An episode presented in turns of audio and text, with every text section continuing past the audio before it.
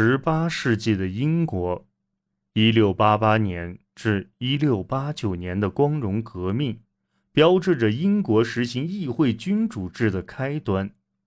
蓬勃发展的贸易和农业为汉诺威王权的和平更迭提供了有利条件。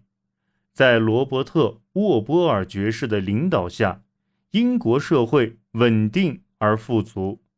老皮特则将大英帝国的势力范围扩展至印度、北美和加勒比地区。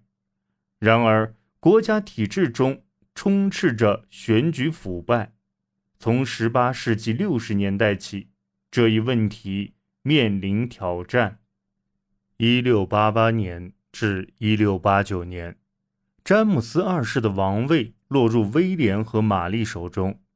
英国最终跨过17世纪的巨变，踏入政治稳定的新时期。1701年颁布的王位继承法巩固了新教徒对王位的继承。同时，国会常规会议投票经常给予王室财政支持，这些都给英国社会带来了根本的稳定。直到安妮女王统治时期，所谓的党派风暴才破坏了这一稳定。虽然为许多英国国教教徒所憎恨，但1689年的宽容法还是给予了非国教教徒和。异议者信仰自由，虽然仍存在一些不利因素，但有效的宗教宽容已经实现。一七一三年，西班牙王位继承战以乌德勒支合约的签订宣告结束，这消除了英国外交政策实施中的主要争议。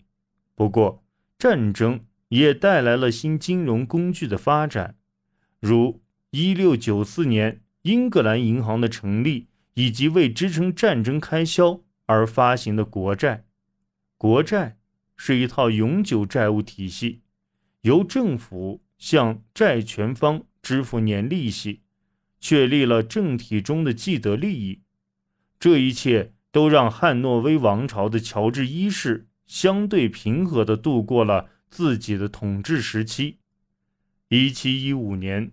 詹姆斯二世党人叛乱失败，辉格党掌权，后者是汉诺威王朝和清教徒王权继承的最坚定支持者。罗伯特·沃波尔爵士作为辉格党的领导人而崭露头角。沃波尔因其在工业和金融方面的专业能力而闻名。一七二零年。至1721年的南海泡沫事件撼动了汉诺威政权，也造就了沃波尔的名声。当时人们疯狂买卖南海公司的股票，政府也鼓励国债持有人将国债换为南海公司股票。当泡沫破裂后，数以千计的人破产，其中包括许多政府股票持有人。与丑闻无直接关联的沃波尔挽救了局势，重塑了人们对政府的信心，这也令他得以巩固其在政府中的职位。沃波尔的权力植根于他对下议院的控制以及宫廷对他的信任，他也因此而在事实上成了国王的首席大臣，或者说是首相。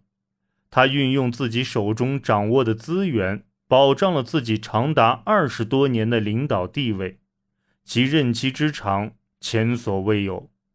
一七一六年七年会期法也为他的任期的延长提供了有利条件。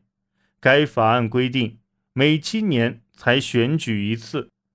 他还利用了选民人数较小的自治市镇及所谓的口袋选区或腐败选区。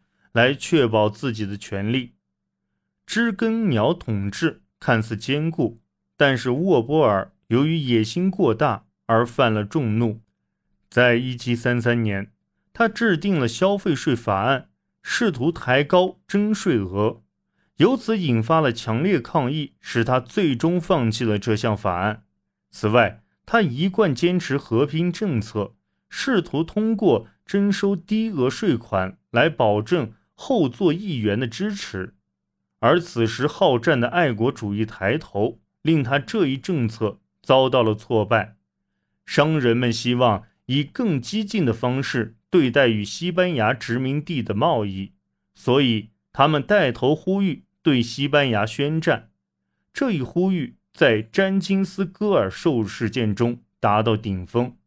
该事件称，西班牙海岸警卫队割掉了詹金森上校的耳朵。面对舆论的哗然，沃波尔做出了让步，但在之后的战争领导上显得极不情愿。他的敌人趁机纠集爱国者推翻他的统治。一七四二年，经历了连续的失败后，沃波尔被迫辞职。沃波尔的垮台表明，当时政治权力的关键在于下议院，议会政府的种子已被。深深埋下。一七一五年，詹姆斯党阵线试图夺回王位，马尔伯爵竭力支持詹姆斯二世的儿子詹姆斯·爱德华·斯图亚特及老王位觊觎者。虽然这场起义得到了高地地区的支持，但并未在英格兰吸引足够多的追随者，无法构成真正的威胁。一七一五年之后，詹姆斯党没能获得成功夺权的必要条件。在汉诺威统治最薄弱的关键时期，詹姆斯党却缺乏海外支持。而随着时间的流逝，汉诺威政权似乎逐步得到了巩固。不过，沃波尔的垮台以及奥地利王位继承战的打响，为詹姆斯党。创造了新机会，在法国承诺援助的情况下，查尔斯·爱德华·斯图亚特，或称小王位觊觎者，对王位发起了又一次冲击。1745年8月，查尔斯抵达高地地区，宣布其父亲为国王，并得到高地氏族的支持，发动叛乱。之后，他占领了爱丁堡，并在普雷斯顿。潘斯击败了一支敌军，但是这场起义只有少数追随者，即便在高地氏族中，也只有少数人给予支持。查尔斯希望从英格兰得到更多的支持，所以他向南挺进，到达德比，但汉诺威王朝派出的大军阻断了查尔斯继续前往伦敦的道路，查尔斯被迫后退。一七四六年四月，查尔斯那支由五千名精疲力尽的高地士兵组成的弱旅，在克罗登战役中被坎伯兰公爵率领的军队击溃。虽然查尔斯逃到了法国，但无情的运动还是在高地地区展开。臭名昭著的清洗运动，永久性的削弱了高地氏族的力量。一七四八年，奥地利王位继承战结束，但是英法之间对殖民地的争夺导致双方于一七五六年在北美开战。一七三九年至一七四二年间，老皮特因反对沃波尔迟疑的战争政策而声名大噪。一七五七年，老皮特出任国务大臣，相当于首相。他充满活力，知人善用，扭转了战争的局面。其政治生涯的高峰是英国于1759年夺得魁北克和普莱西战役的胜利，从而在加拿大和印度取代法国的统治。虽然新王乔治三世在1761年免除了他的职务，他仍然为英国的贸易和进一步征服创造了机会。乔治三世的即位引发了政治危机。这位缺乏经验的年轻君主试图将强有力的人物老皮特和纽卡斯尔排除于政局之外，这引起社会对改革议会的呼吁。扎根都市的激进派约翰·威尔克斯在自己的报纸《北不列颠人长公杰乔治三世的政府，随后被逮捕。一时间，威尔克斯与自由成了伦敦最流行的口号。威尔克斯成功当选议员，但其席位却在技术上被否认，这激起了乌合之众对其的支持。最终，议会允许威尔克斯入职。美国独立战争期间，克里斯托弗·怀威尔于1779年创立的约克郡协会也体现了对政治体系的不满情绪。该协会要求消除议会中腐败现象。18世纪80年代早期，国家颁布了几个温和议会改革法案，而普选权等。更为激进的思想，则得到了威斯敏斯特协会等机构的支持。